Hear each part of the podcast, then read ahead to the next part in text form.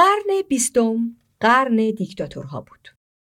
دیکتاتورهای بزرگ و کوچکی که چنان زندگی مردمشان را در رعب و وحشت تنیدند که مردمشان جهان را بی آن دیکتاتور بزرگ نمی توانستند تصور کنند.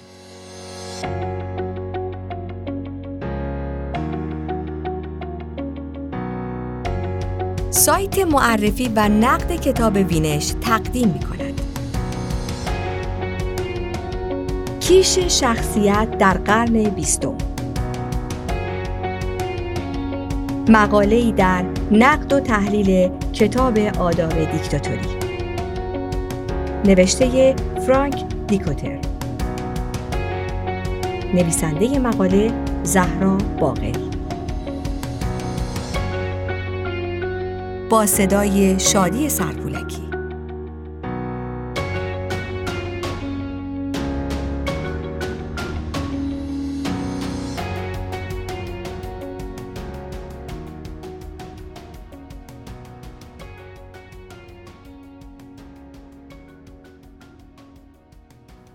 کسی هست که خودش عین حکومتش باشد؟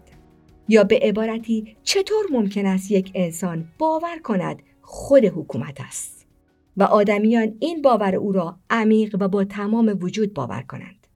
فرانک دیکوتر در کتاب آداب دیکتاتوری هشت مرد قدرتمند را معرفی می کند که اسامی چهار تن از آنها بسیار آشناست و در مقابل چهار مرد دیگر ناآشناترند اما دیکتاتوری های مشابهی به راه انداختند. اما اینان چگونه توانستند خود را به مسابه عبادتگاه مردم تحت سیطره حکومتشان درآورند؟ با کدام آداب و روش؟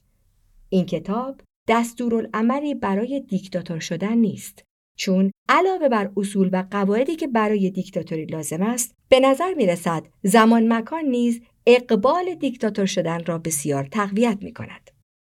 آداب دیکتاتوری در واقع نمایش گام های یک انسان است که خودش را به عنوان معبودی در ذهن و فکر مردم کشورش جاگیر می کند تا روزی که ناگهان پوشالی بودن این بود به چشم می آید و دیکتاتور سرنگون می شود.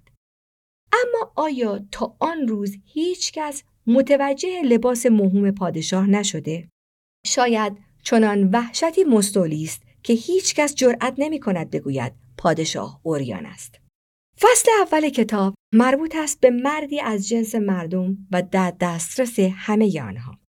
ستایشگران دوچه موسلینی بیش از هر چیزی عکس های امضا شده اش را می‌خواستند. از دانش آموزانی که تبریک کریسمس میفرستادند تا مادرانی که عزادار مرگ پسران سربازشان بودند. موسولینی به شوق اینکه مردم را مسهور خیش کند دائما به نقاط مختلف کشور می‌رفت و سرزده از روستاها دیدن می‌کرد. چه کسی باور می کند مردم برای استقبال از او مدتها منتظر می شدند و این محبوبیت نه تنها میان عوام بلکه بعد از تصفیه ها و انفصال دولت مردان میان آن مردان زیرک نیز رواج گرفت. چنانکه گوی سبقت را در تملق و چاپلوسی از هم می رو بودند.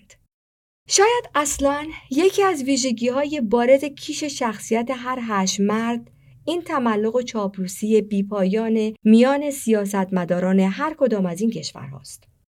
علیرغم نکات جالب و حتی گاه دست اولی که دیکوتر در توصیف کیش شخصیت چهار دیکتاتور معروف ذکر می کند، به خواننده توصیه می شود با دقت و تمرکز بیشتر چهار دیکتاتور کره شمالی، هایتی، رومانی و اتیوپی را مطالعه کند که آشنایی کمتری با آنها وجود دارد.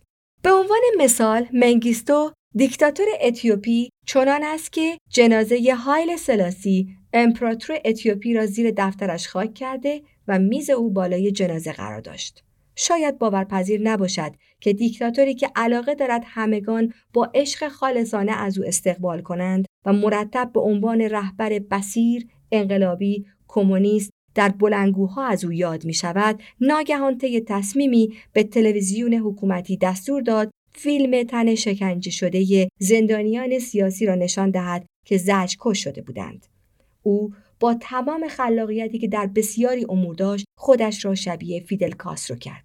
با لباس نظامی، پوتین های ارتشی و کلاه بره و روبلبری بر کمر ظاهر شد.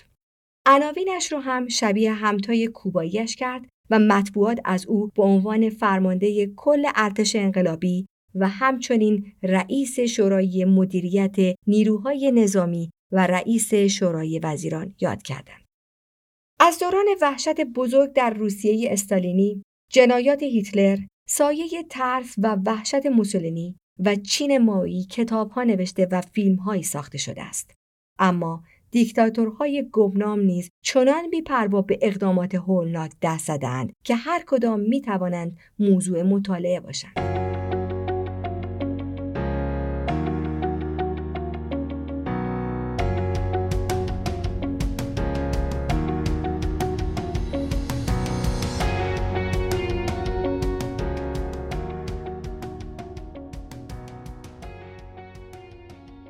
همه دیکتاتورها مثل همند؟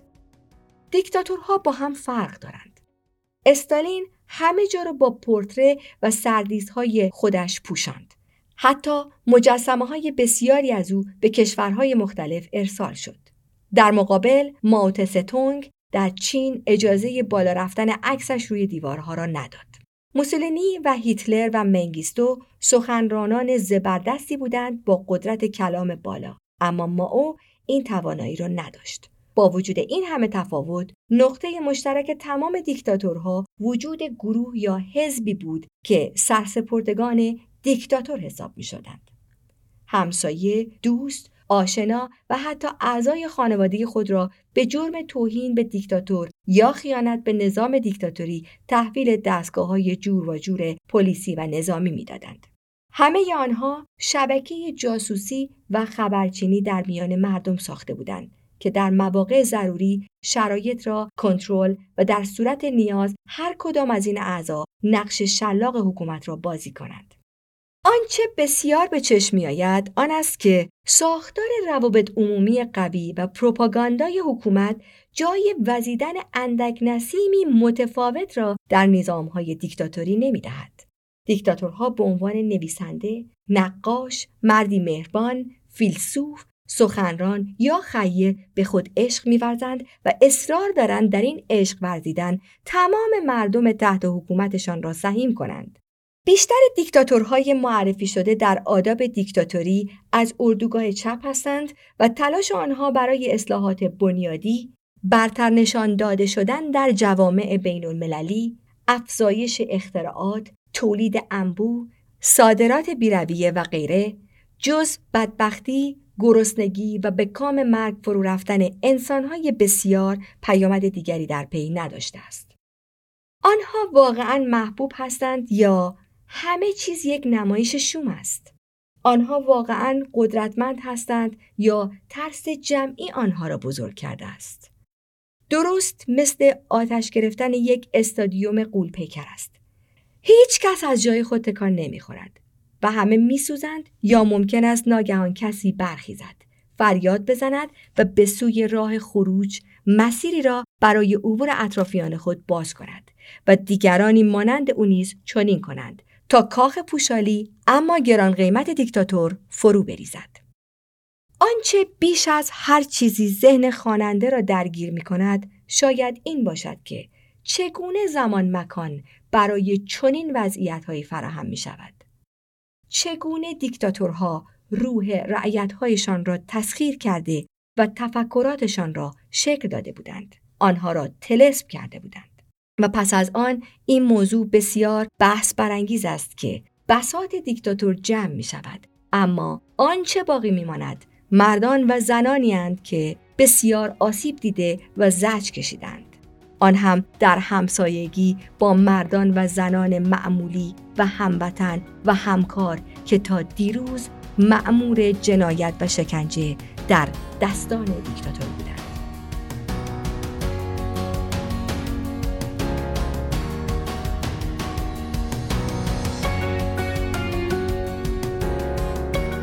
کیش شخصیت در قرن بیستم مقاله در نقد و تحلیل کتاب آداب دیکتاتوری.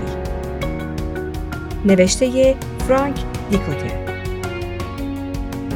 نویسنده مقاله زهرا باقری با صدای شادی سرکولکی